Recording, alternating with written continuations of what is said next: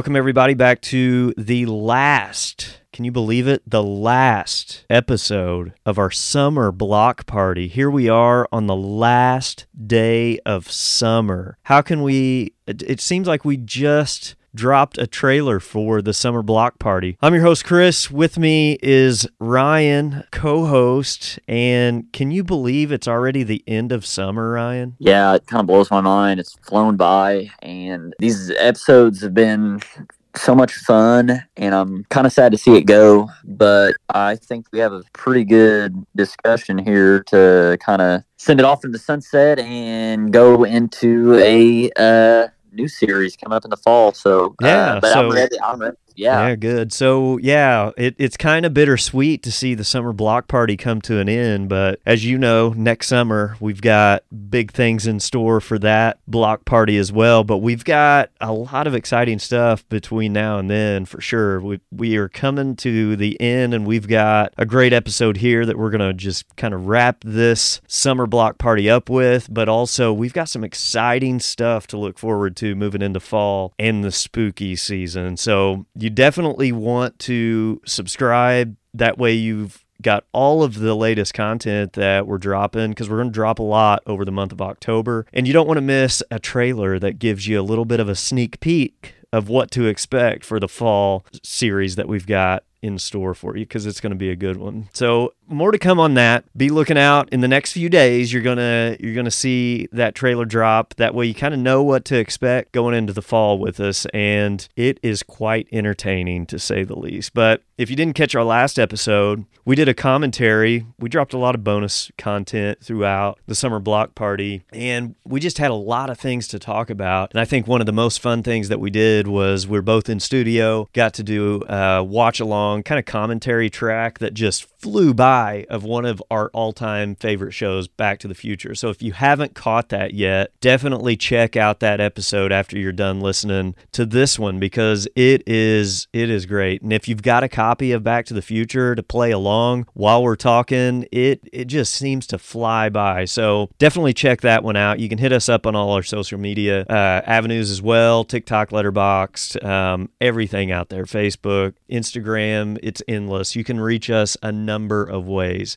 And uh, mentioning Letterboxd, there's a lot of reviews that are out there that Ryan continues to drop. So you'll definitely want to check those out because we've got a, a slew of films that's going to be reviewed over the month of October and further into the fall as well. So hang tight with us because we got a lot of good stuff. But here we are, the last day of summer. And I just feel like this episode is so fitting for the last day of summer because this was a part of my childhood and and I know yours Ryan and that's where I kind of want to start with this episode because every time I think of summer I and, and kind of moving into fall I think of Pete and Pete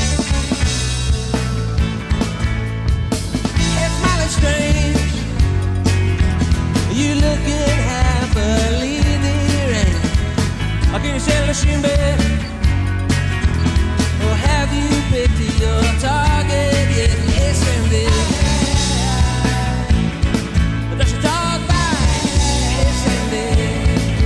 And I know a lot of people listening to us may not know the show we're talking about, but I know a lot of people that are listening have probably fallen in love with this show too from a young age, and even to adulthood. The the the weirdness that that show was on Nickelodeon is just great, and I think it's a perfect topic for us to to wrap up the summer months with as we look into the fall. And you know, it, it's just something that just feels like into summer to me. So I don't know, Ryan, what are your thoughts and, and what's your earliest memories of the show Pete and Pete? Yeah, I've got uh, so many memories. The Adventures of Pete and Pete, yeah. Uh, Nickelodeon, Aaron, early 90s. It aired from 91 to 1996. Um, Short lived, three seasons, 34 episodes. But before And that, before yeah, before just kind of Yeah. just, yeah, the, the how it got its start, kind of technical stuff. It did have 34 episodes. It ran for three seasons, but it really became like kind of popular and successful with the shorts that it, it Yeah. was originally. It was like one minute shorts of the adventures Yeah. of Pete and Pete, two brothers named Pete, and they had like 16 of those, and then Yeah. that's what got them five specials, signed up for five specials, and eventually Yeah. got the three seasons with uh, a total of 34 episodes throughout those three years. So it kind of started Yeah. from ju- just these one minute spots in between shows that really gained them the success to become a show in and of itself. Yeah, yeah, that's how they picked up so much popularity. And when it aired early 90s, I, I was kind of too young, but you were at that kind of right age. But I remember after it went off air in 96, Nickelodeon, and especially it was the summer months, it was like every summer, late 90s. I'm talking like 1998, 1999. 2000, 2000. So I'd have been like nine ten years old. But I'll never forget, like every summer, Nickelodeon would air like every day in the summer, like all day marathons co- on a constant rotation of episodes of Pete and Pete. So your typical kid, like at my age, would be outside playing, right? Either Yeah, riding a bike, yeah. Or swimming, or fishing, or whatever. Uh, my lazy butt was in in the house and glued to the TV because I really did. I, I watched Pete and Pete religiously during Yeah. the summer. You know, and so I was. I, you mentioned me at the right age at that time, but you really young when this came first came out. I was I was like 10, 12 years old, right around there. And uh, you know, I remember watching it, but I don't have like vivid memories of when I first kind of seen it on Nickelodeon. But I do remember like back in those days. So you would have been you're you're several years younger than me. Do you remember it like when we would have it on TV, or, or was it really the memory started later when you were watching those kind of being rerun on these uh, on Well- these specials that they would they would have Oh. just back to back? so this is kind of it's kind of yeah i do like this is a funny memory because uh it i just remember it so vividly but so you remember in the late late 90s like early 2000s when our parents had uh, like a tasty freeze it yeah, was yeah, called a trop- tropical snow Yeah. you know they made snow cones and they and they actually sold food too yeah. There's more Pete and Pete coming up after this. I'd like a Hawaiian sundae, but I'm not sure what flavor ice. Can you read them to me, please? Me, me, me, me, me. There's apricot, lemon, lemon, blueberry, orange, tiger, blood, lemon, apple, creepy, raspberry, vanilla, margarita, guava, daiquiri, black cherry, rupert, mango, and a deep fruity, banana, cola, candy, apple, bubble gum, pineapple, grapefruit, passion fruit, and cinnamon, big sticker, toaster, coconut, watermelon, strawberry, percolata, sherry, and lemon, plus mighty strawberry and cream ginger, rango, and cherry, lemon, rock and roll, and banango, big lemonade and coconut to choose from. So that's 52 great flavors at tropical snow. And now back to Pete and Pete on Nickelodeon. But what was interesting about it, it was actually located right uh, in front of our house where we lived on the highway. So it was just right across the street. Yeah. And and and you know, with those kind of you know, like snow cone, tasty freeze, they're they're open are their mis- busiest months during the summer, right? Yeah, for sure. And and if, if you remember, you, you'd spent a couple summers working there. I, I think Yeah. you'd help out, and but I was still fairly young, so I couldn't really work. But during the summer, so I always remembered I'd go across the street, and you know, mom would. Because you guys had, we had a microwave back in there. She, uh, because most nights during the summer, I didn't have home cooked meals, so most Yeah. of my meals during the summer nights would be something in the microwave, either frozen pizza or Yeah. or a little tea dinner or something. But I remember some nights, yeah, I'd go over there and get it. But some nights, you know, mom she'd come over to get something from the house and she'd bring it over, yeah. and I would be like laying on the uh, because I'd watch it in the living room because that's where we had our biggest TV.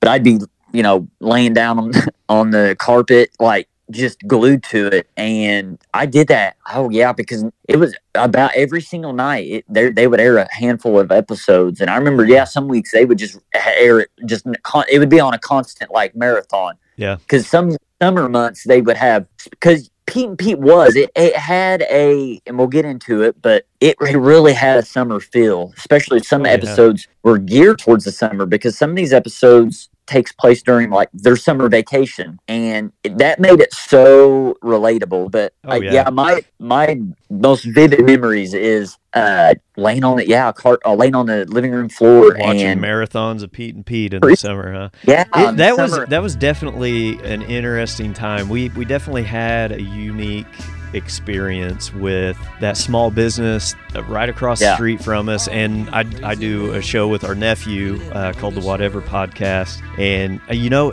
so our sister would help work as well. And then I would help some. And during the, the summer times, like Preston would be with us too. Like we would be watching him at times because he's even younger than you. So he was real Yeah, little. yeah. He was real little at the time. So yeah, we had like little snow cones, but also it was kind of a tasty freeze. Really, it had it had ice Huh? cream, sundaes, and and foods like coney dogs and and nachos and stuff like that. And it stayed really busy for a few months over the summer. And I remember even like my summers, like I would do like produce, sell produce and stuff, like at the Yeah. picnic tables out in front of it during the day because it opened like in the evening times because both our parents worked jobs. So During it was day, like, yeah. yeah, it was at night. our dad would take uh, big frozen blocks of ice because you have to freeze freeze water Yeah. to these blocks so you can shave it into a snow cone.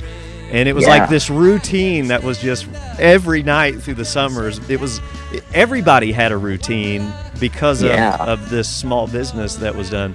But it was like exhausting. I know, like super exhausting for them.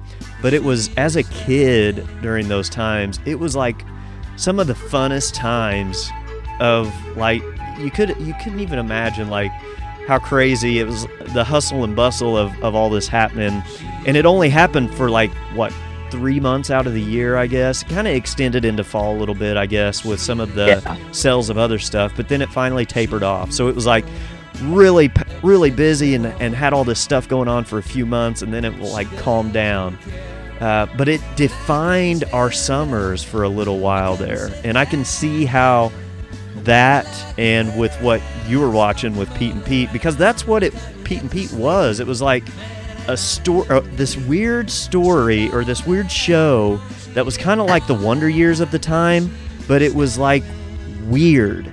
And it was like through the Yeah. eyes, and it had had the narrator like Big Pete would always be talking about, just like be the narrator of the story, but also Little Pete would be kind of chiming in. It was it was the life of these two brothers, where one's still young and is is still a child, being little Pete, but then Big Pete's kind of in that transition period where he's like thinking about adulthood, still wanting Yeah. to be a kid, but stuck in that transition. And that's what the show was about. Like little Pete trying to keep hi- his brother as his friend and still a child, yet Big Pete Yeah. changing and finding interest in other things that aren't childhood things. So it was like this story that was, I, I want to quote uh, one of the creators of it, Will McRobb. And I'm, Yeah. I've got a few things that I, I want to share that came from a documentary that we got called The Orange Years that we mentioned earlier on in one of our pickup uh, episodes earlier in the season. But he said it was telling a story the way kids tell stories. It's like this stream of consciousness with bursts of images and half complete thoughts. It, it was like that is the perfect way to describe what this show was because he said underneath it all was a layer of, of deep nostalgia, but on top of all of that, it was filtered through a very fractured mindset of a narrator. And it was pretty like it was off the off the wall with some of the things, but like you could tell there was deep thought in this older brother named Pete and he was always looking out for his younger brother and his younger brother always seeing his bigger brother as being kind of his best friend. And you see these adventures that happen and play out on all these episodes but it's like wow this, it, as you look back on that show as an adult it was like it is very strange but they have a lot of good points throughout all the shows too. Yeah, big Big Pete, played by Michael Maronna. Yeah. Yeah, he. It, I always felt like he was in like yeah, just he was stuck at a weird spot. Like he was too young to hang out with like the older kids, but then he was like too old to hang out with his little brother Pete because Yeah. he was a couple. It, they, they almost it almost felt like they were both at the time at the same age you and me were because when the show started, little Pete was probably uh seven, eight yeah i years think old. he's eight he was eight in that Yeah, show when it got, and- and- got started and, and when it started, and then Big Pete was probably 13 or 14 because if you see at the end of the series, I think he's like starting high school like this. Yeah. He was six, So there's probably a good five or six years between, and that's the exact like age between you and me. So actually, that's how I really related to the show. Was honestly their uh, relationship and the relationship that I had had with you and still have with you. But Yeah. the relation growing up, I always felt, I always looked at, at their their relationship as brothers. Always, it always had an impact on like me and how how we um, kind of grew up together. Yeah. And but but yeah, there he, especially Big Pete, w- w- when when you were talking about him with his narr- narration.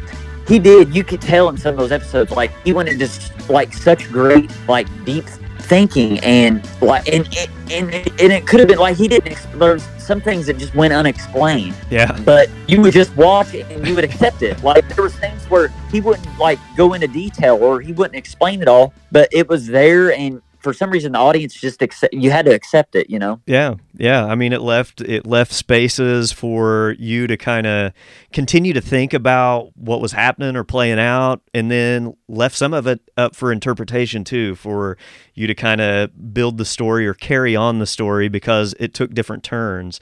But yeah, it did make you feel like like we've talked so many times with a lot of the great movies. We just talked about it on our, our commentary of back to the future. It's like some of these like movies and tv shows especially when they're centered around like younger kids or brothers or like like close friends you think of the goonies and, and a lot of these shows it just takes you on an adventurous ride and it's like you never want it to end because you you just kind of see yourself being part of that story too. And you want to you want to just kind of live in that atmosphere that they're creating on screen and it just takes you away for whatever it is 2 hour movie or or 24 minute show or my gosh even like the 1 minute uh, shorts that they did, even early on like that, it was like, man, there, there's something here. And I think that is what is successful about movies. And I think that is what has made Pete and Pete so successful all these years later. Because you hear uh, adults now that were kids then that talk about all these great memories and still how creative they they they talk about how how creative Pete and Pete was back in that time in the 90s on Nickelodeon and really how amazing it was to have this kind of show on Nickelodeon back then too. You know something's kind of going to be weird and interesting, entertaining when they're rolling through the credits at the beginning and they introduce a tattoo on an 8-year-old's arm as a character or give credit to. That was Petunia. And credit to the mom's plate in her head as they show an x ray and say it's mom's plate. You know something's off here, but it like just grabs you at that point, let alone the music that was in it and the in the song theme song that you hear as soon as Big Pete kind of shares kind of what to expect a little bit in the episode and then it kicks to Polaris playing Hey Sandy. It was just a very creative show that they put together and one that has lasted with me and I can sit down today and kick it on and be entertained by. So, you know, it's just it's just one of those classics I think that sticks around with you once you watch it, especially if you watched it as a young kid that just carries on even into adulthood. Yeah. What I love probably more than anything about the show is the things that you just mentioned that are unexplained. Because I think if they would have explained it, like I wouldn't have accepted it and it ruined it for me. Like I love how you you have no idea why an eight year old boy has a tattoo of a Yeah. mermaid on Yeah. his forearm. You have no idea how their mom ha- got a plate in her head. I got the best one for you. Yeah. You have no idea why a middle aged man is supposed to be a superhero to an eight year old boy. Like, hey, how do you hey, not just a superhero, the strongest man in the world. You've been rump riding the sofa for the last half hour watching TV. Now it's time to get up and get strong with your personal trainer, Artie, the strongest man in the world. It's the Artie Workout. Let's start with aerobics.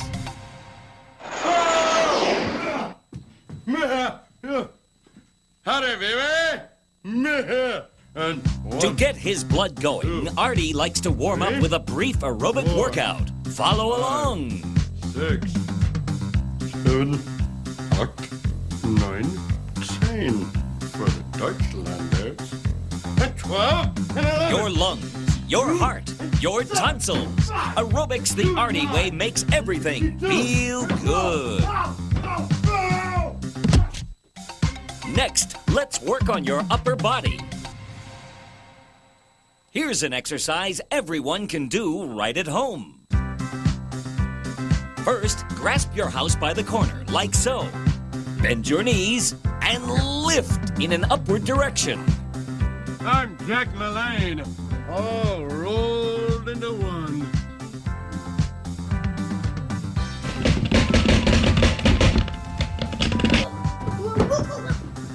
Lifting your house or your neighbor's house is great for your upper abs.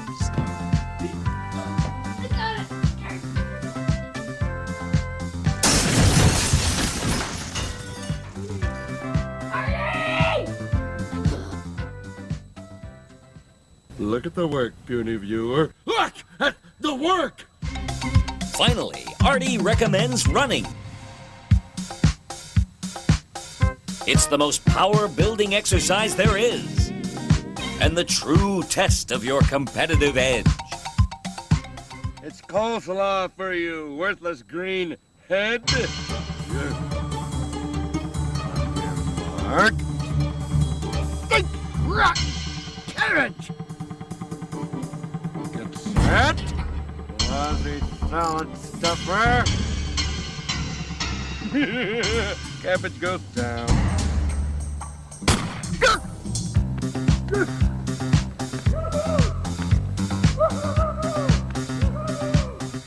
So remember the Artie workout, aerobics, lifting, running, and of course, Don't eat metal. Don't eat metal! you all can't be superheroes, but you can be fit, just like Artie. Ah! The strongest man in the world. Yeah, yeah, yeah, yeah. And now, on to the Pete's next adventure. Exactly.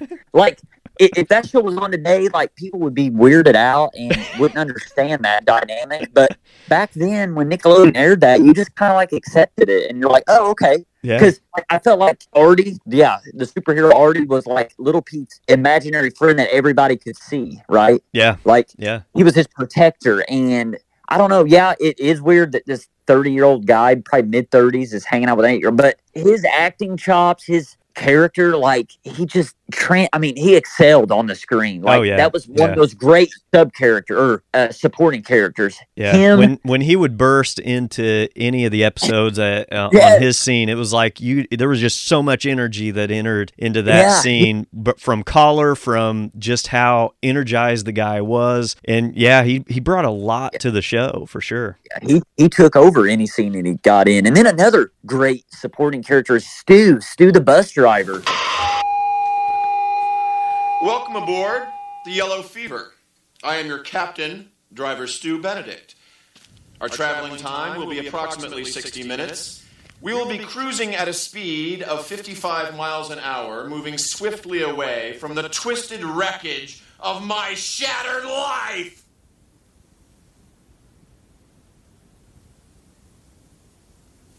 Thank you.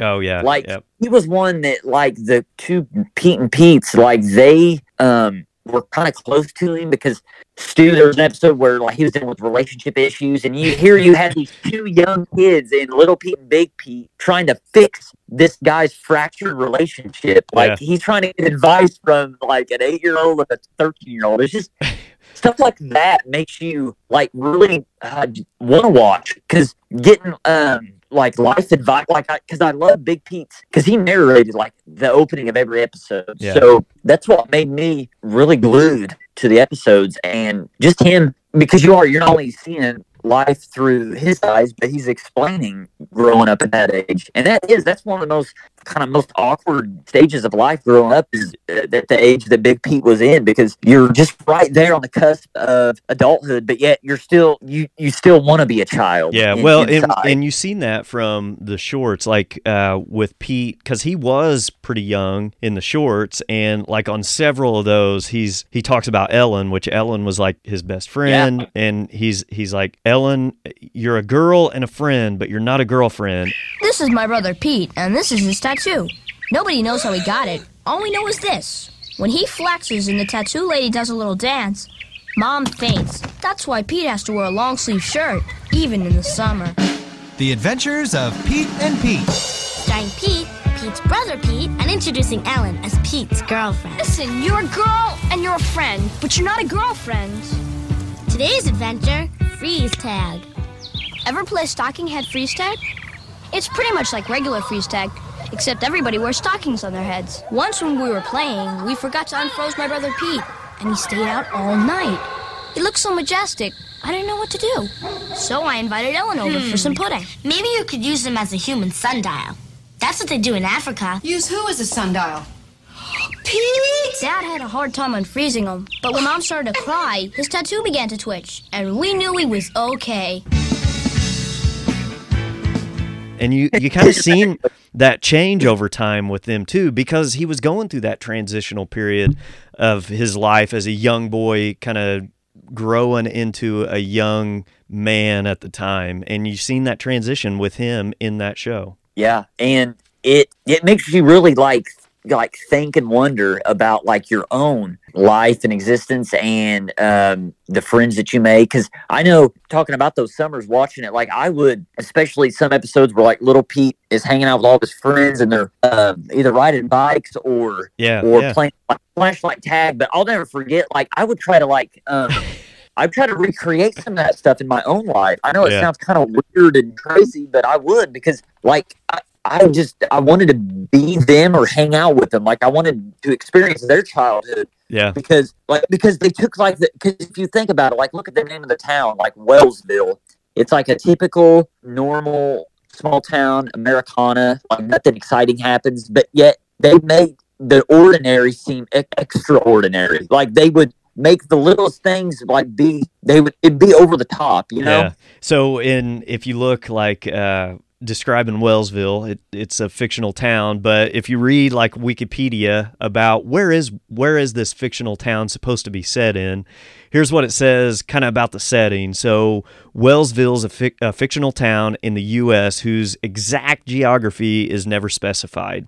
The license Yeah. plates in the show refer to the Sideburn state. And according to the ser- to the series canon, the Wrigley House is set miles from the Canadian border, 500 miles from the Hoover Dam, and not far from the beach. So it's like uh, it just gave Yeah, you this sense like it could be anywhere. Yeah, yeah, yeah. You're right. All, all those different like uh, locations, like it could, it could in, be like anywhere. Yep. And but for for me personally, I always want to thank or tell people that it was in the Midwest. Yeah, just well, because of the opening, the opening, because of the, the fall leaves and Yeah, stuff. it could be because it gives you those. That's what I said, like opening this show, because it gives you like those summer vibes. And one of the Yeah. episodes I really want to get to here in just a second is around summer and summer ending. And I always felt like Pete and Pete was that. It was like the hot summer. Um, and it you could see that in the episodes too. Like there'd be episodes where they're pouring sweat, and the episode you just talked about, I think, is the Night Crawlers episode where they Night- yeah. like try to stay up for 11 All days night. without ever going to sleep. I think the episodes like the parents are taking over or like they've got control Yeah. over them and the kids want to prove that the parents don't have control and they can stay up Yeah. all night for however long they wanted to. Well, like Pete makes it 11 days and then just like crashes. Every night, when you're sound asleep, something strange happens. Not only do your eyeballs keep moving even though your eyes are closed, but the world keeps moving too. Somewhere, far away, kids you'll never meet are climbing trees, riding bikes, and melting garter snakes while you're fast asleep. Maybe that's what bugs my brother Pete. While he's stuck in bed, the world keeps going on without him. It's as if millions of kids got a head start in a race, and Pete never had a chance to catch up. Which was exactly the way our mom wanted to keep it. That's why every night at precisely 9 o'clock, a Wrigley nightly ritual begins. Honey, it's bedtime. Why? Because it's nine o'clock, and that's what time growing boys go to sleep. Mom's first reason for making Pete go to bed was always the easiest to counter. After all, what is there, some international chart that dictates what time all 10 year olds should go to bed? But why 9 o'clock? Why not 9.11 or 9.42? Oh, do we have to go through this every night? I just want to know why. Because nine o'clock is your bedtime. But why? And that's when she'd say the six deadly words that make every kid's guts boil. Because I said so. That's why.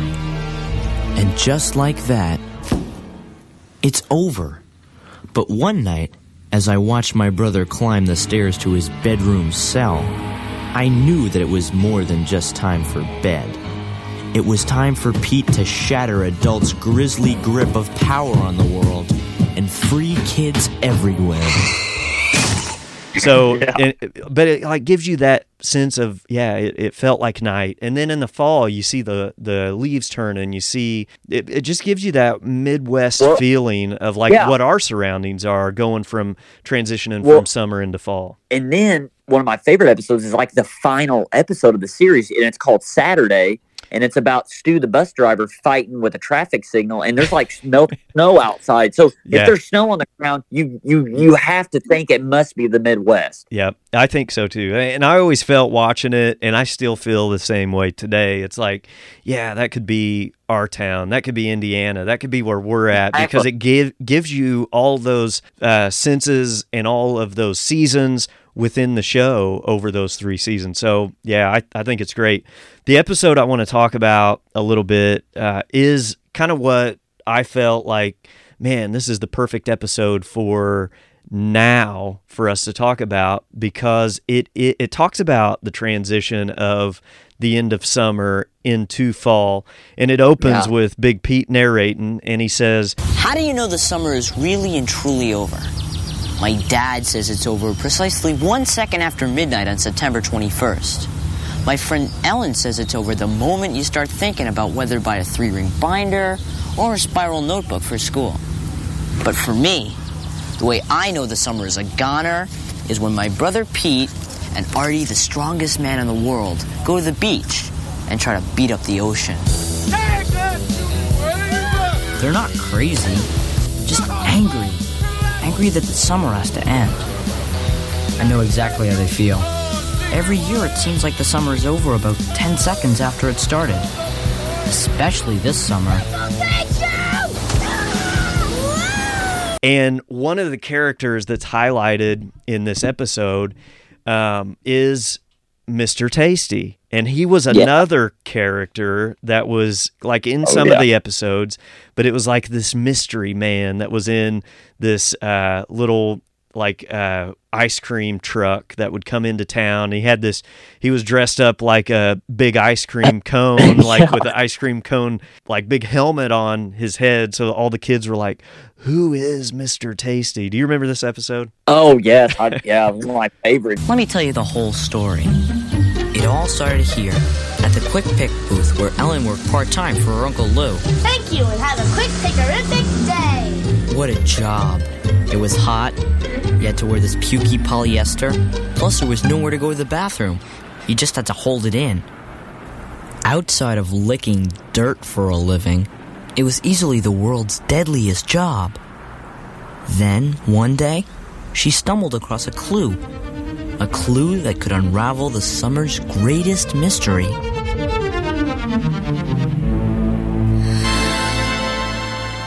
Right in this envelope is our one chance to find out Mr. Tasty's true identity.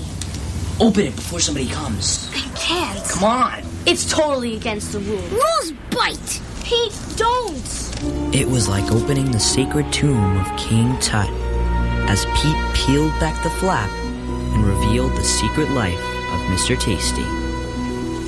Wow. All in all, they were pretty ordinary photos, except for one thing. He never took off his swirly head. He's got to take it off. No. Not here. Hey, the Statue of Liberty. Look at this one. Sure looks lonely, doesn't he? Yeah, it's weird. But how could he not have any friends? Probably foot odor? Maybe he doesn't have any friends. I don't know. Maybe he does. Who? Us. Yeah, because like part of I don't know somewhere in that episode where they're trying to find him because like he knows the summer's over as well. yeah, where does he go? Where does he go? Yeah, That's what they where, want to Yeah, find where does he go? Where, yeah, where does he go at the end of the summer? So they kind of stalk him a little bit. Yeah, because like Ellen's working uh, film, like hut, yeah, like when you'd have Yeah, film, you'd take picture, you take Yeah. it in, you'd get it processed, you get your pictures back. Yeah. So in- hut, yeah, they she worked one of these, and they had a packet of pictures that Mister Tasty had dropped off to develop, and they're like, Pete, little Pete's like, get Pete and or both of them really is like, let's look at him. Maybe it gives us uh, some insight into the mystery of Mister Tasty. And she's like, no, that's against protocol. Well, little Pete's like, no, give it here. And he starts ripping them out and they start looking through these pictures. And then that's when it kind of cuts to like their memories through the summer with Mr. Tasty and trying to keep him from leaving for the summer because that's what the story was about too. It's like, no, we don't want him to go. We want him to stick around. Yeah. And it's like all of these things you kind of lose as summer comes to an end and as you transition into fall. The the ice cream truck being one of them in that Yeah. episode is is one thing that they would lose. Yeah. There was nothing left to do. He probably had found himself a new town where nobody knew how lonely he was. Our search for Mr. Tasty had come to a close. Pete refused to give up his post at first. But one chilly night in early September, See you, Tasty. he left the board for good. Occasionally, I would walk by the Tasty phone, but all I expected to find was maybe some loose change. It was hopeless. The signs that the summer was ending were all around us.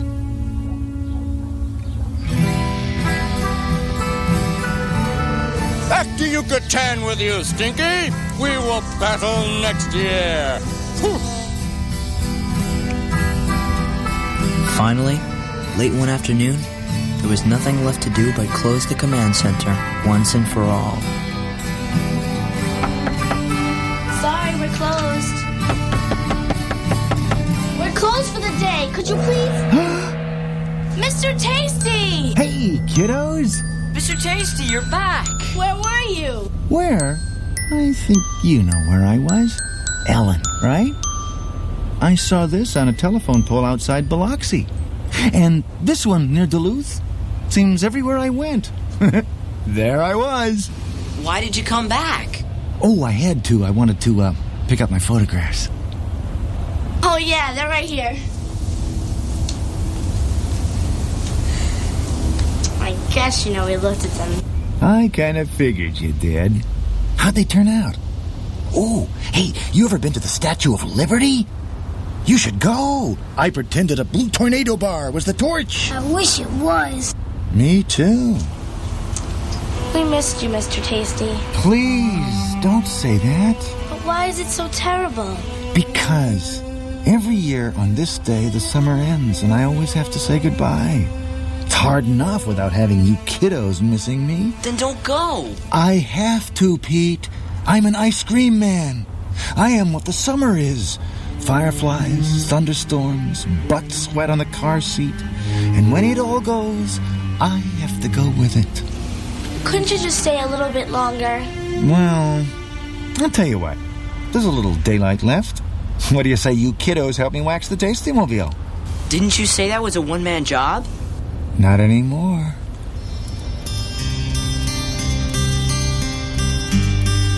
I guess we thought if we just kept waxing and waxing, maybe Mr. Tasty would never leave. But when the sun finally set, it was time for him to go. Okay, kiddos, come on. I got a long drive ahead of me.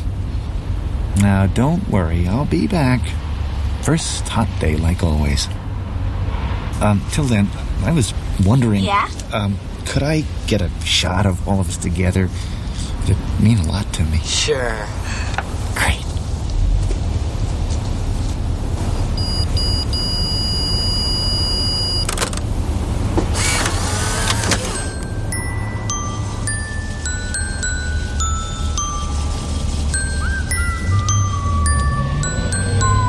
One knows who he is or where he comes from, and probably no one ever will. I guess some things are supposed to stay a mystery. All we know is that he's more than just an ice cream man. We're more than just his customers. When it comes to people missing you, it's really not that terrible at all.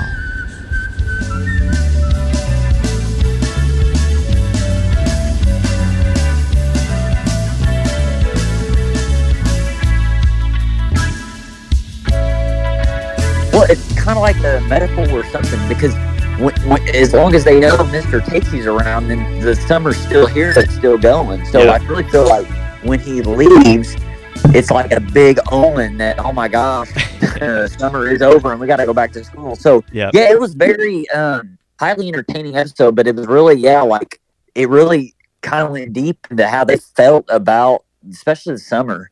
Yeah, and then uh, being able so when we fall back, setting the hour back, it's like time travel is what they they look at it like little Pete's like, oh, I get an extra an extra hour to re- repeat that hour again. So it's like he he goes back in time because they get to set their clocks back. It's uh, what was the name of that episode? Time travel, I think. Some rat fink takes away that extra hour, and your fading memories of summer finally disappear.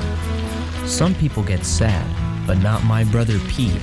He knows that on that famous hour sucking day, you get to time travel. In the spring, you spring forward, but in the fall, you fall back. That means that at midnight, you get to go back in time and live the same hour twice. To celebrate this wobble in the time warp, Pete and I always spend that legendary hour doing something, well, legendary. It's a time honored tradition, but this year, I just forgot. I guess I had more important things on my mind than traveling into the past. I was thinking about the future. This is the day. Sure is. It's one of those days when you feel you could write with your foot. There's less gravity. Yep. Pete, I'm gonna do it. After all these years of wondering, I'm gonna pick up the phone, dial Ellen's number, and say, let's go out on a date tonight. Kill me with the brick! Yeah. So yeah. there were always yeah. So dealing with like summer and time travel and even um, I was I was trying to think of different episodes that you already mentioned one that I put on the list, Night Crawlers. That one was a Yeah. classic episode of them trying to fight this s- like being able to stay up all night. I remember as a kid, it's like you would try to do that, like, oh, we're Yeah. gonna stay up all night. And you'd end up Yeah. crashing at like three in the morning or something. But I mean, these are things kids all think of. This should qualify her for the Olympics or something. It's all just a part of growing up Alex and a part of a brand new season of The Secret World of Alex Mack. Tuesday and Thursday nights at 8, 7 Central, right here on Nickelodeon. Next on Nickelodeon, it's The Adventures of Pete and Pete, followed by Are You Afraid of the Dark? We'll be right back after these messages. Nickelodeon presents Space Cases, the case for running the ship. I guess you could say leading the Christas in my blood. It's not easy avoiding Spung kill cruiser attacks, but I come from a long line of commanders. It's tough work, a lot of responsibility, and let's face it, we're not home yet. But when we do get there, maybe I'll hook up with another ship and star dog my way to the top. That will look good trying. Join Harlan at the helm on Space Cases today at 6.30, 5.30 Central. Whoa, it's crazy craving for! Honeycomb! Honeycomb, honeycomb! We want honeycomb! Yeah, honeycomb. I can see it now. Honeycomb is so sweet and crunchy. Sweet and crunchy. Like toasted, uh... Honey? Honey? Honey? That's it, honey. Yeah, we want honeycomb now! I mean, let's get some! Honeycomb is part of this nutritious breakfast. Honeycomb! another uh, couple episodes that I was kind of thinking about too. They they did some like uh, holiday type specials where they have Halloweeny, where they try to get as many trick or treat as many houses as they can, and then ag- again that episode's like the transitional Big Pete not really wanting to do trick or treating, getting too old Yeah. for it, but then he takes the challenge to try to get as many as him and little Pete can trick or treat by the end of the night. He ends up falling back to his kids kid ways a little bit and uh, coming alongside his brother to try to get as many houses. I, I think try to break the record for as many houses as they could trick or treat. Once a year, like the leaves, it comes. A magical night when bedtimes disappear and identities change. Trick or treat! When the ghouls and goblins of our souls are set free to roam the night and scarf candy. For the true believers, Halloween is the ultimate holiday. For me, it's the ultimate dork holiday. Halloween is for Halloweenies. Ah! Gotcha! You blinked. Wrong. Pete thinks I'm the weenie for not believing anymore. What happened to my Halloween spirit? Where did it go? And once it's gone, can it ever return? Pete and I were about to find out. And the answers would either save Halloween or destroy it forever. And then the other one, I don't know if I had actually seen, or I can't remember it very well, but I know they did a Christmas uh, episode. I don't know if that was one of the specials or if that was an actual episode. Do you remember? It was Oh Christmas Pete. Everyone knows that the best day of the year is Christmas.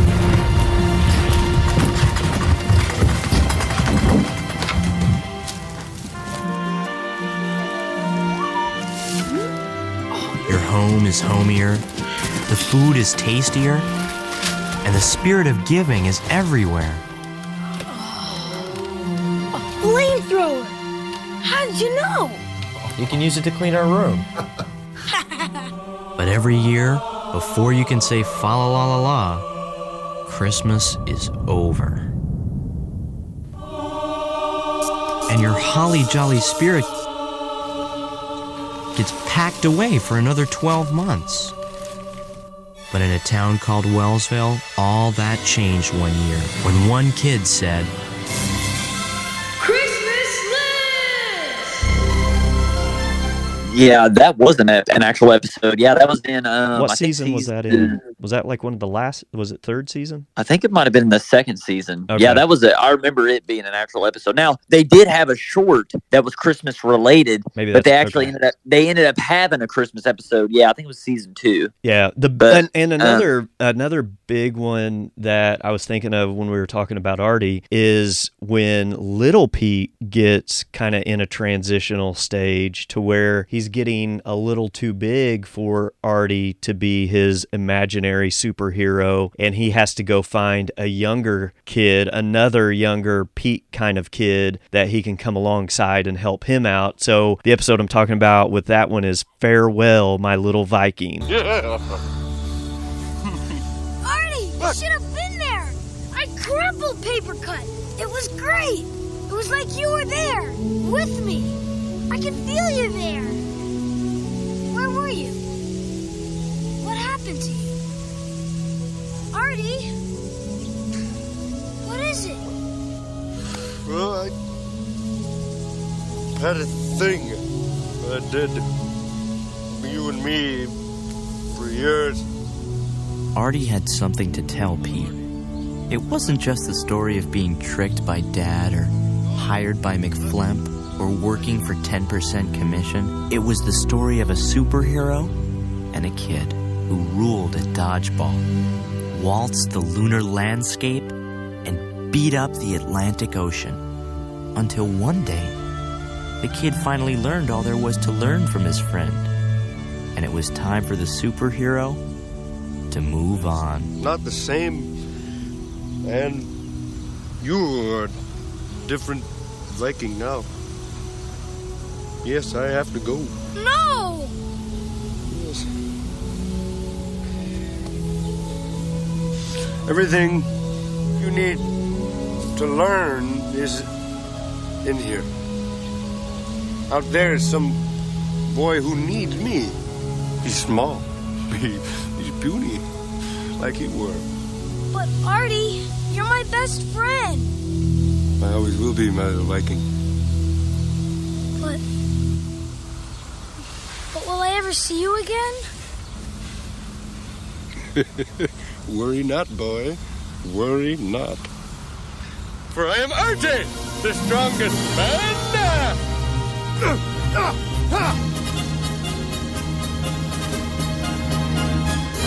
For the world.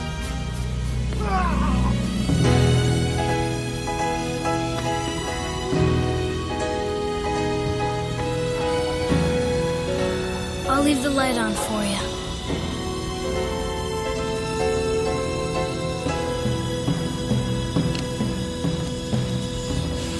Know, son, I'm gonna miss that mutant.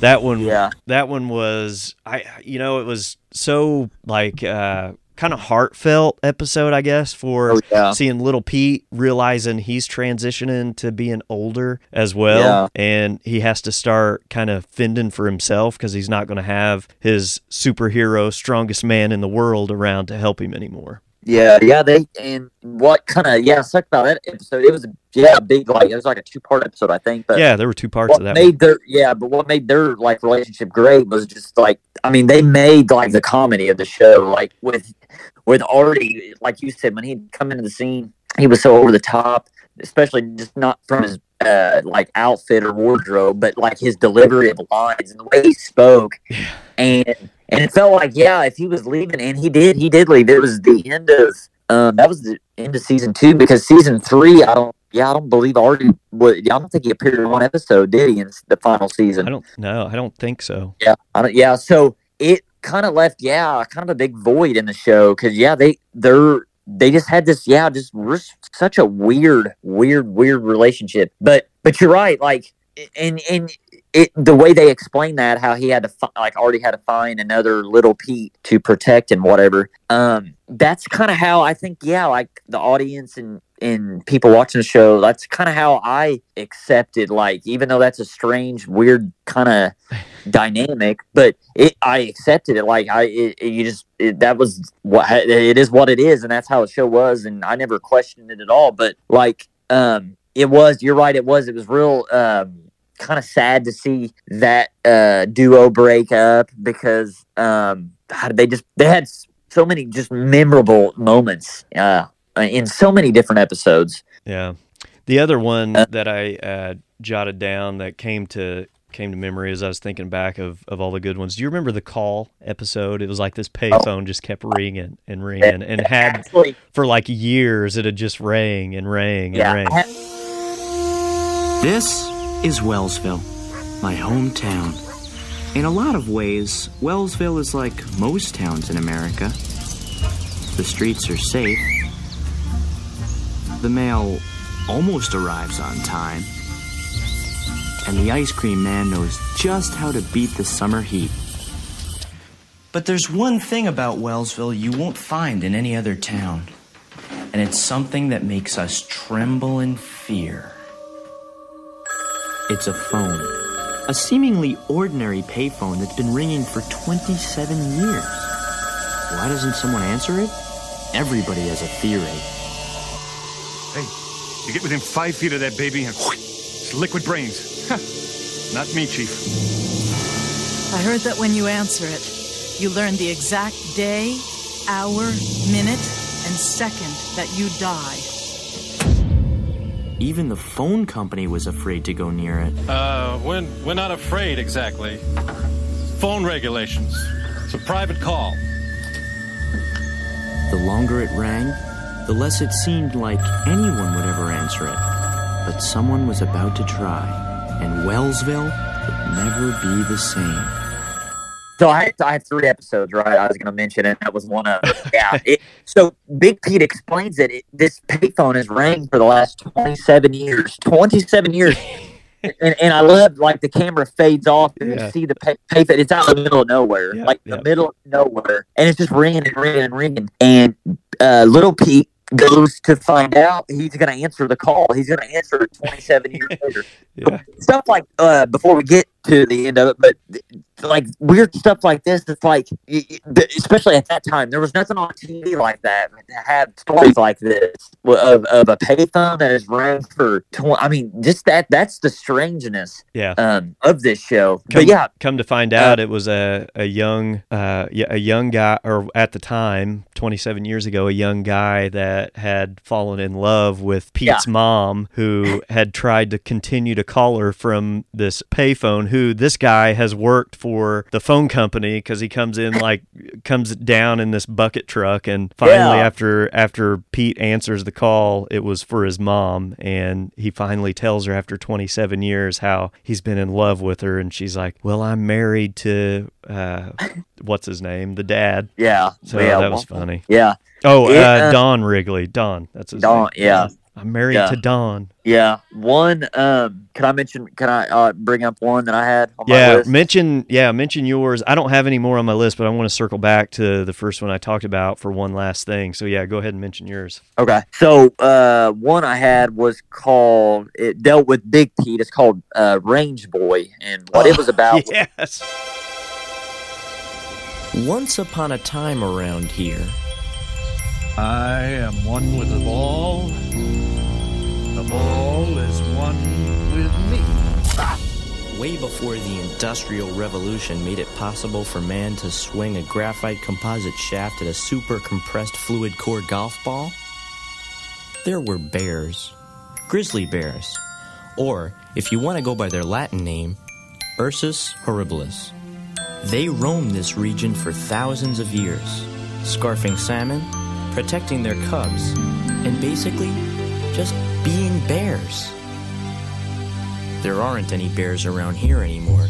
They're extinct. The species that's replaced them goes by the scientific name Dorcas horribilis. Or, as they're also known, range boys. They roam the region in System 6000 range mobiles, scooping balls for a whopping $3.50 an hour. They are the lowest life form on the planet. Even amoebas laugh at range boys. I didn't want the job, but unfortunately, the guy who runs the place, my dad, wouldn't take no for an answer. That year alone, he had lost 10 range boys. Some had quit, some had been injured, and some had just lost their mind. As for me, Dad hoped the job would help me get to know the business and maybe bring us a little closer. I saw it as a way to become extinct, just like the grizzly bears that came before me. Big Big Pete Yeah. worked at his dad like driving range, and what it, driving range was was people go that you play golf and you can hit golf balls and Yeah. stuff at this big open field. So Big Pete uh, worked there, and his job was to basically basically retrieve the golf balls in this like golf cart. And his whole like kind of like notion and his whole idea, his like narration in the episode was being kind of embarrassed and whatnot about um, working there for his dad, and Yeah. he didn't want people to notice him or see him. So what he would do while he was driving in that golf cart, he, he wore a bear suit of all things. he wore this bear suit so no one could recognize him. Yeah. What was it? Uh, was it Eth- was it Ellen, the the girl that yeah, she's his- a yeah, girl? yeah, his friend. Not not yeah. She's the one that kind of convinces him that hey, because this was kind of a deep episode as well. It's like it don't matter, you know, what it comes down to. It doesn't matter what people think of you. It don't matter what how people view you. You are who you are, and people see you the way you want them to see you. And it was a real kind of touching episode. Well, it came to Uh, the end, and it was like everybody had turned on his dad, Don Wrigley, and he had to come to save him. And then that's when he like revealed who he was under the bear Right, suit, right. right? So it, Right, it did touch because that was like Big Pete was always insecure about everything. It seemed like Oh yeah. Little Pete was extremely secure in who he was. But again, it was like as we get older and transition into being teenagers and, and whatnot, you do start to get that Worry. insecurity. Worry. And a lot of that carries on throughout your whole life. It's like, yeah, you worry about appearance or about whatever you're doing. You always want to just kind of fit in. And or it's worry what people what people think. yeah, and worry like about what other people are thinking. Yeah, totally. And it was like it was always that dynamic in these shows too. Little Pete not caring what anybody thought. Big Pete always concerned and worried about what other people were thinking or what he was doing. Yeah, it was a great contrast. Um, I've got so um, I've got two more. One, I'll wait till I don't know. I can't believe you haven't mentioned it yet because it's like the first that first King of the. Road, I was gonna mention. I figure that's probably one that's on your list. It is on my list, but we'll we'll talk about it last. Yeah. I just want to mention this one real quick. This one was just probably my the I think the funniest and most out there episode. It was called I don't know if you remember. It's called Inspector Thirty Four. Oh yeah, with the inspection of the pants or clothes. What- The under the inspect the under underwear. Underwear. So- okay, there we Yeah. go. So Yeah, the I big, remember. the big, yeah, the big brand of the show was that. Remember, it was called Crim. Everything was Crim. So instead of Fruit of the Loom, it was called Crim of the Loom. yeah. And Pete, little Pete, always wanted to know who this guy was that inspected his underwear because he would see that the, the inspector had this number thirty four, Yeah. and it would all all of his underwear would always say inspected by thirty four. So the episode was like little Pete finds out who this guy was, and that's like all he does, like night and day. He works like twenty four seven inspecting underwear. So the whole episode is little Pete is trying to get him like out of his shell, out of working all the time, and then to like experience life and live every moment. and like get out and meet people and talk to people. And so the episode was like little Pete basically converting him from inspecting underwear to living a normal life. It was a really like real out there episode, but it was really uh, really funny. Yeah, that's good. Yeah, that was definitely that was definitely a good But- mem- memorable one. But yeah, the one that you're going to mention there, yeah, the first episode, uh, and you can catch all these episodes on YouTube, uh, and we'll talk about maybe a couple releases that had come out that are kind of hard to get, but you can still get them. But yeah, it, what you're going to find when you search uh, Pete and Pete Adventures of Pete and Pete on YouTube, this is probably the first one that's going to come up because it's the first one of the first season, and that's King of the Road. Every year, our parents decide that it's time for our family to really learn what it means to be a family. That's it. If we were just Eskimos, we could all just go out and harpoon a whale together. But since we're Wrigley's, we have to do it the hard way and take a family trip. It's a tribal ritual that means a lot to our dad. Well, most of the time, he was just an ordinary dad with ordinary dad powers. But for two weeks every summer, during our annual trip to the Hoover Dam, he was something special. Perfect. He was the king, the king of the road. He had earned his crown over the years by being the best on the road in the three major dad driving categories. One, never asking for directions, no matter what. Two, roof stack packing. And three, the true measure of dad greatness, making good time on the road. He had asked for plates that spelled out his title a little better, but King O'Fraud was the best our state could do. It wasn't perfect, but Dad didn't care. When you're the king, you've got other things to worry about, like gas mileage and hydroplaning, and most importantly, I know a shortcut. defending your crown. Classic episode of Pete and Pete. Oh my gosh, there's so much. This episode is just just yeah, your typical. Or should we say King of the Fraud? Yeah, King, right, exactly, King of yeah. Fraud. Yeah, and what I mean, it just makes you like I know, especially for me, it makes me think back about you know uh, all American families, especially during the summer, take yeah, and you're a great example too. Taking your family, you go on these big uh, trips, whether it's Yeah. flying somewhere or a road. But in this case, this episode was about yeah, traveling across the country because the plot of the, or the story of this episode was uh, their dad was uh, he considered himself the king of the road, and he they were going to go cross country to see the Hoover Dam of all places out west. Yeah. And what was great though, uh, for for me, how I kind of related to this was especially you know we didn't take long road trips like they did in the episode, but um, what I related to was just the fact that um, being a fa- be, being a you- a family going going somewhere during the summer on vacation. It it made you like because you you you want to you want to experience that, but like uh like the way that uh especially the two Pete's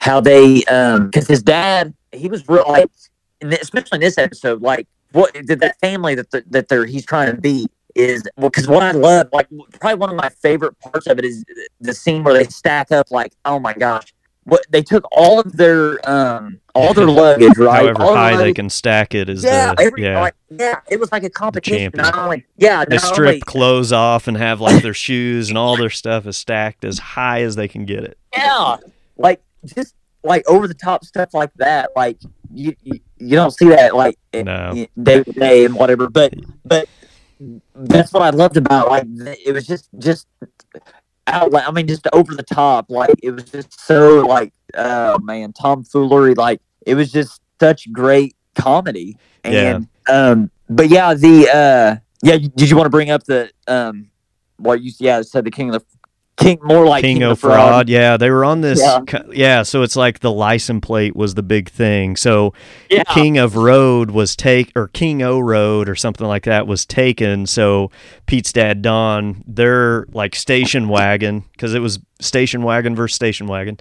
Had both had uh, license plates on these, and the only one that he could get that was close to King of Road was King O Fraud. So Yeah. yeah, it, that and and they pull up, and the people that they're in competition with as they're on their journey, they pull up next to him while they're taking this picnic break, and his license plate was King O Road.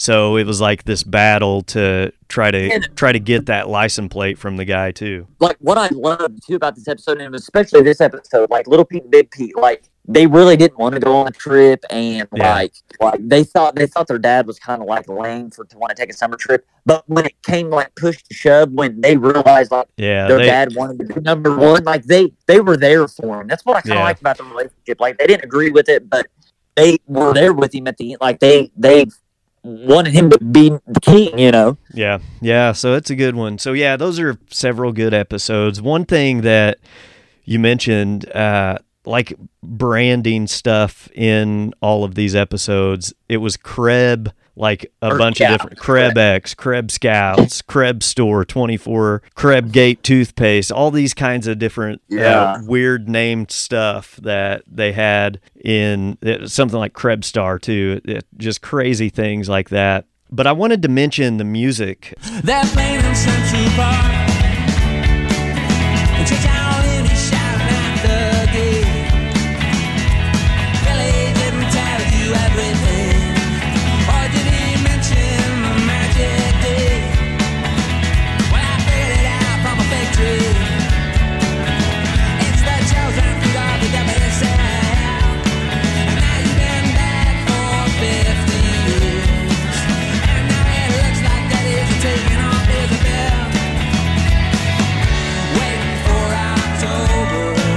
Because that was one thing that I, I touched on earlier. Well, yeah, Uh, it's probably the most icon- most iconic thing in the show. yeah, but even even music cameos that had been kind of part of the show. I know a few, just to name a few: uh, David Johansen from the New York Dolls, Iggy Pop, Michael Stipe from REM was made a guest appearance on an episode. Debbie Harry, Blondie, uh, Gordon Yeah. Gano uh, from the Violent Femmes. But the music that kind of because it was a unique uh, intro, like a theme song for the opening of the episode, and it was by the band Polaris. And they actually cut a a vinyl record on a few years ago on um, on vi- like uh, record store day for Yeah. Pete Pete and Pete, and it had a whole list of songs that was music that was part of the show. So like they did um, a partnership or a contract, or I don't know how it worked out, or how their what their relationship was with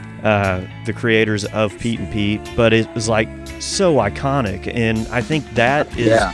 What makes Pete and Pete great too was the music that was in it, and a lot of it being uh, provided by this Well, band Polaris. Yeah, for me, the music and the, and the sound of the show Adventures of Pete and Pete, uh, that song, Hey Sandy, I mean, for me, I think it defined that decade of the 90s. When I when I hear that intro to Adventures of Pete and Pete, and especially the imagery, like when that show opens, the band is playing that song in the Right, front yeah. yard of Rigger's house. Like Yeah. you don't see that on the other show. Like the band is playing that song as you're hearing it in their front yard. Like, Yeah. and then you see images of their dad mowing the yard, and it just, for me, it just screams like small town Americana. Yeah. And but it's just yeah, the, that song, that imagery, like for me, especially Pete and Pete, it's it, it sums up the '90s for me. Like when I think Oh, of yeah. '90s, that those two brothers, that they come to my mind instantly. So like, yeah, so for me as well, which is why I've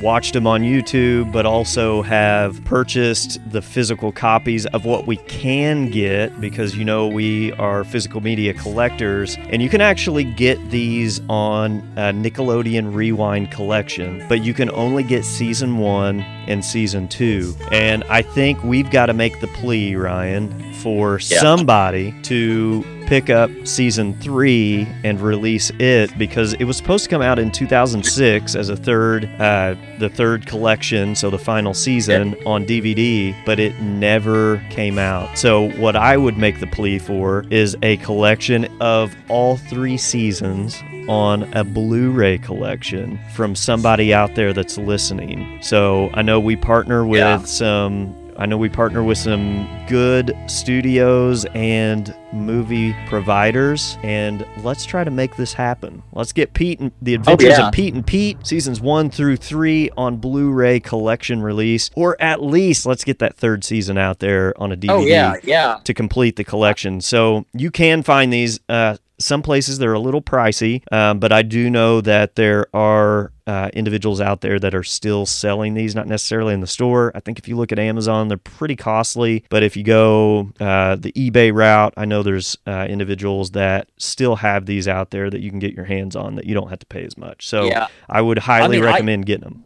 Yeah, so um, with having thousands and thousands of fans out there like us, I really believe that yeah, someday in the future there will be a boutique label that would be willing to uh, pick up these dis- distribution rights because, like you had said, yeah, the final season that there was some sort of issue because I think it was under uh, at the time I believe it was it was either I think it was Paramount that helped put out those Nickelodeon Rewind collections, and then and then yeah, after 05, after those first two seasons, we didn't see a season three, and then there was a lot of shows that that that fell off their like release like lineup. So Yeah, and I, I think you can stream them on Paramount. Paramount. That now that you mentioned that, I think they're on streaming for Paramount Plus, I believe. yeah, um, But yes, I agree. it- I mean, we're seeing uh, we've seen tons and tons of Nickelodeon shows that have been released and that uh, in Yeah. complete collections, and this is one that has still not been completed yet. So yes, it would And it be very nice to see that happen. speaking of Nickelodeon, with all, uh, the countless of shows that came out in the '90s, from all the cartoons of Rocko's Modern Life, Rugrats, Doug, Yes. uh, Hey Arnold, Cat Dog, and then uh, All Real Monsters, and even Ren and Stimpy, and then you sprinkled in a lot of these um, Hey, kind of sitcom shows. Yeah, Hey Dude, Salute Your Shorts. Yep. We've seen uh, Are You Afraid of the Dark, Kenan and Kel, all that. But the show that I think stands uh, above them all is uh, Adventures of Pete and Pete. And I'm kind of glad, though. I, I really want to say that I'm kind of glad that it was short lived, that it we only have three seasons um, and 30, 30 some episodes because it was really, it was like a flash in a pan. I'm just here and gone. Like, there's a lot of shows I feel out, out there that kind of overstay their welcome. And, you know, I'm, I'm sure you could think of shows that Yeah. ran its you know it ran maybe too many too many seasons too long. There's shows out there that ran 10 11 12 13 seasons which is just crazy. But i think pete and pete i think the reason why it's cherished so much especially by us and remembered so well is because it did. It it has just a handful of episodes 34 episodes total. And we can go back and if if we have a physical copy, go back and, and enjoy these episodes over and over again because there there's just a handful of seasons out there. So Absolutely. I think it helps. It helps the nostalgia of it being uh, that short lived. Now I know. So I, because you mentioned you have season one and two on DVD. I, I used to have season one on DVD. I don't know what I had done with it, but I've always had a bootleg of Oh, Pete yeah. So ripped ripped from like VHS tapes. So Yeah. I and I watched them over and over. But I would one day would love to own a whole complete collection, uh, physical copy of that show because it is it's something to really not only to watch and enjoy, but just to just cherish and it just really brings back just so many memories. It's Yeah. probably the only thing that I probably watch that brings back the most memories for me. It's your day. Saturday. And your night. Nick! Nick Saturday Night Nickelodeon. Guaranteed to turn your viewing into action viewing. Woohoo! Nick stays up late every Saturday to bring you your favorite shows on your favorite night. Wow, what's that? Hey, look, it's on. It's time for Snick. Let's Nick transform your Saturday night every Saturday night at 8, 7 Central only on Nickelodeon. So, last day of summer, back to the episode that I kind of started with. What did you do when you came up on the last day of summer? What was going through your head as a kid when summer came to an end? Yeah, so this was like, uh, man, I was, I'll tell you what, probably the one thing that sticks out the most because I know um, being, going back to school, uh, first day, like, I, I, think how I felt the last day of summer, I felt so nervous because I know for me going into like a new grade, like, I, I know the kids are the same kids in my grade. I, I, because I don't change much, especially from our small town. We, we, we have the same number of kids. And it, you know most of the kids in your grade Yeah. because you just go grade to grade. But I was always still so. Um, it, I, I was obviously sad the summer summer was uh, ending because I loved the summer growing up, even if I stayed in most day most days and, wa- uh, and watched TV. But my biggest thing was I was so nervous starting the first days. I was every it didn't matter what grade it was. It could have been the third grade or it could have been sophomore, tenth grade in high school.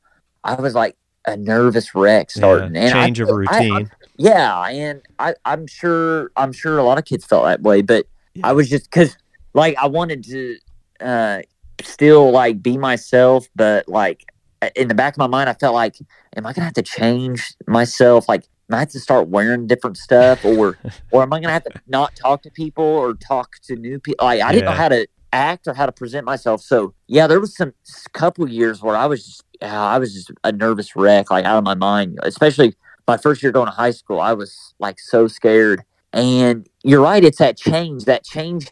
And it doesn't matter whether it's a job or a new place you live in or you buy a new car or it's just anything, any kind of change uh, can really affect you. And I'll tell you what, this show, uh, especially with the Big P character, when he went through changes, you, I, he, I, he really, you, you really felt what he was feeling at the at that moment.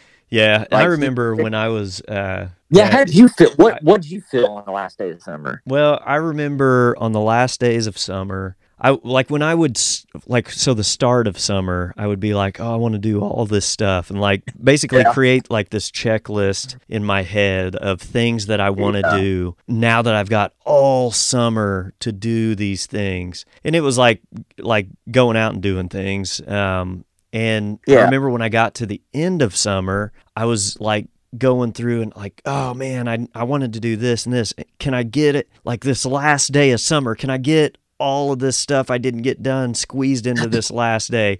And it was like that every single summer. And and it's kind of like it felt like a Pete and Pete show running through my mind too. It's like oh, here we're coming to the end of summer. Yeah. It's it, I, I got to try to fight it from ending so that I can do all these things that I wanted to do. But yeah, Yeah. you know, I think of our summer block party, and it's like we did that. We had a list of things that we wanted to accomplish in this uh, season number two uh, with we're wanting to check off these types of, of shows and Yeah. you know we didn't hit every single thing i think we hit almost everything that we had tried to plan out for and definitely dropped a lot of bonus extra content and you know it's just flown by i just feel like little Pete trying to fight it back. No, I want I want our summer block party to stay so we can can, Yeah. can keep all of these good episodes coming to y'all. But you know, every good thing has to end. And the fortunate thing is it's only for this summer. We'll be back next summer, but man, do we got a lot of stuff to look forward to in the fall. So I don't think we want to I don't think we want to tease any of that here. So we'll leave you with be checking out the next couple days. If you're subscribed, you're going to get it right into your feed. If you if you're not, within the next couple days, you're going to be seeing a trailer drop that you're not going to want to miss. If you if you liked the trailer to the summer block party, which happened seems like yesterday, but forever ago, you're going to love this one. And if you're in the mood for fall and you're in the mood for the Halloween season, we've got some stuff in store for you. So, I think that's it for this episode. Man, we've we've gone on longer than I thought we would on Pete and Pete, but you know, the adventures of Pete and Pete we love so much. And I think we're going to have to do a watch along commentary on an episode or two of Pete and Pete. so I think that'll be that's going to have to be on our checklist of items for one of our uh, special block parties. Maybe that's a maybe that's a winter block party thing that we look to do because what was it the last episode of season 3 of Pete and Pete it was the snow episode and Yeah. that was that was the. Yep a Saturday that that you were talking about earlier. So be looking forward to that too. But I think that has it for this episode. I think we've covered as much as we can, except for I should mention Big Pete, Little Pete, Michael, and Danny actually have their own podcast. So if you're interested in learning more about those guys, uh, there are a couple really, really cool, solid guys out there doing a, the podcast thing too. And I know, I know Danny uh, Tamborelli has been on other podcasts as a special guest. So anything in closing, Ryan, that you want to talk about with their podcast that they do? Yeah, just uh, yeah, they I've listened to quite a, and they've been doing it for quite a while now. I think since like 2013. It's uh, I think it's Adventures with uh, yeah, Danny and Mike. They go by their real names on their shows. Uh, the name of their podcast. Yeah. But they kind of yeah. After Pete and Pete, they um, I know Danny did a little bit more acting in Nickelodeon, but they kind of um, kind of went away. They got out of acting a little bit, but I think they did. Yeah, they're. I think they're doing some great things on their podcast, um, and they're. I mean, they're still they're still in kind of in the entertainment business. So, Yep. um, but I want to mention though, like anyone listening to our show, if if this is a TV show that they have never heard of or have never seen, I if it's I recommend I recommend it more than anything. It's something I think every everybody should at least see an episode of this television show because it truly is. Um, I mean, when you watch it, for for me, I I I- I I can still watch it, and I just think it's revolutionary. It's just such a uh, such a it's on such a different level. Like it could come out like today. And I'm not saying I want to see a remake or reboot, but what I'm saying is its concepts and its stories, they could come out today and it would play it, it would play completely fine in this modern era. Don't you think so? That's right. As long as as long as they picked a school with a mascot that was a squid, it works. Yeah. No, I Exactly, agree. It's a good show. If you haven't seen it, go check it out. Uh, you can check them out on YouTube for sure because it it's a crazy, kooky, weird, but really kind of deep show at times. So it's fun, very entertaining, and it has stood the test of time. Uh, for coming from '90s kids like us and lovers of 80s and 90s. Oh man, I, I can't speak highly enough of this Nickelodeon show that I think is the best Nickelodeon show that they ever done. So I agree. Go check them out and check us out at all our social media pages. That way you can connect up with us. Let us know what you think of Pete and Pete. Give us uh, give us some in- info on. Do you think it's good? I think one thing that um, I listened to a, podcast called The Big Orange Couch. They do like create your own episodes at times. I think that would be interesting to do, Ryan. Uh, maybe we could Yeah, create a create a Pete Adventures of Pete and Pete episode on a future episode of ours too. So, yeah, Yeah. very cool. So this was good. Um, we will catch you in the fall. We'll be back with our fall season episodes, and you're not going to want to miss that for sure. So until next time, we'll catch you on a future episode of Electric Entertainment. Peace out.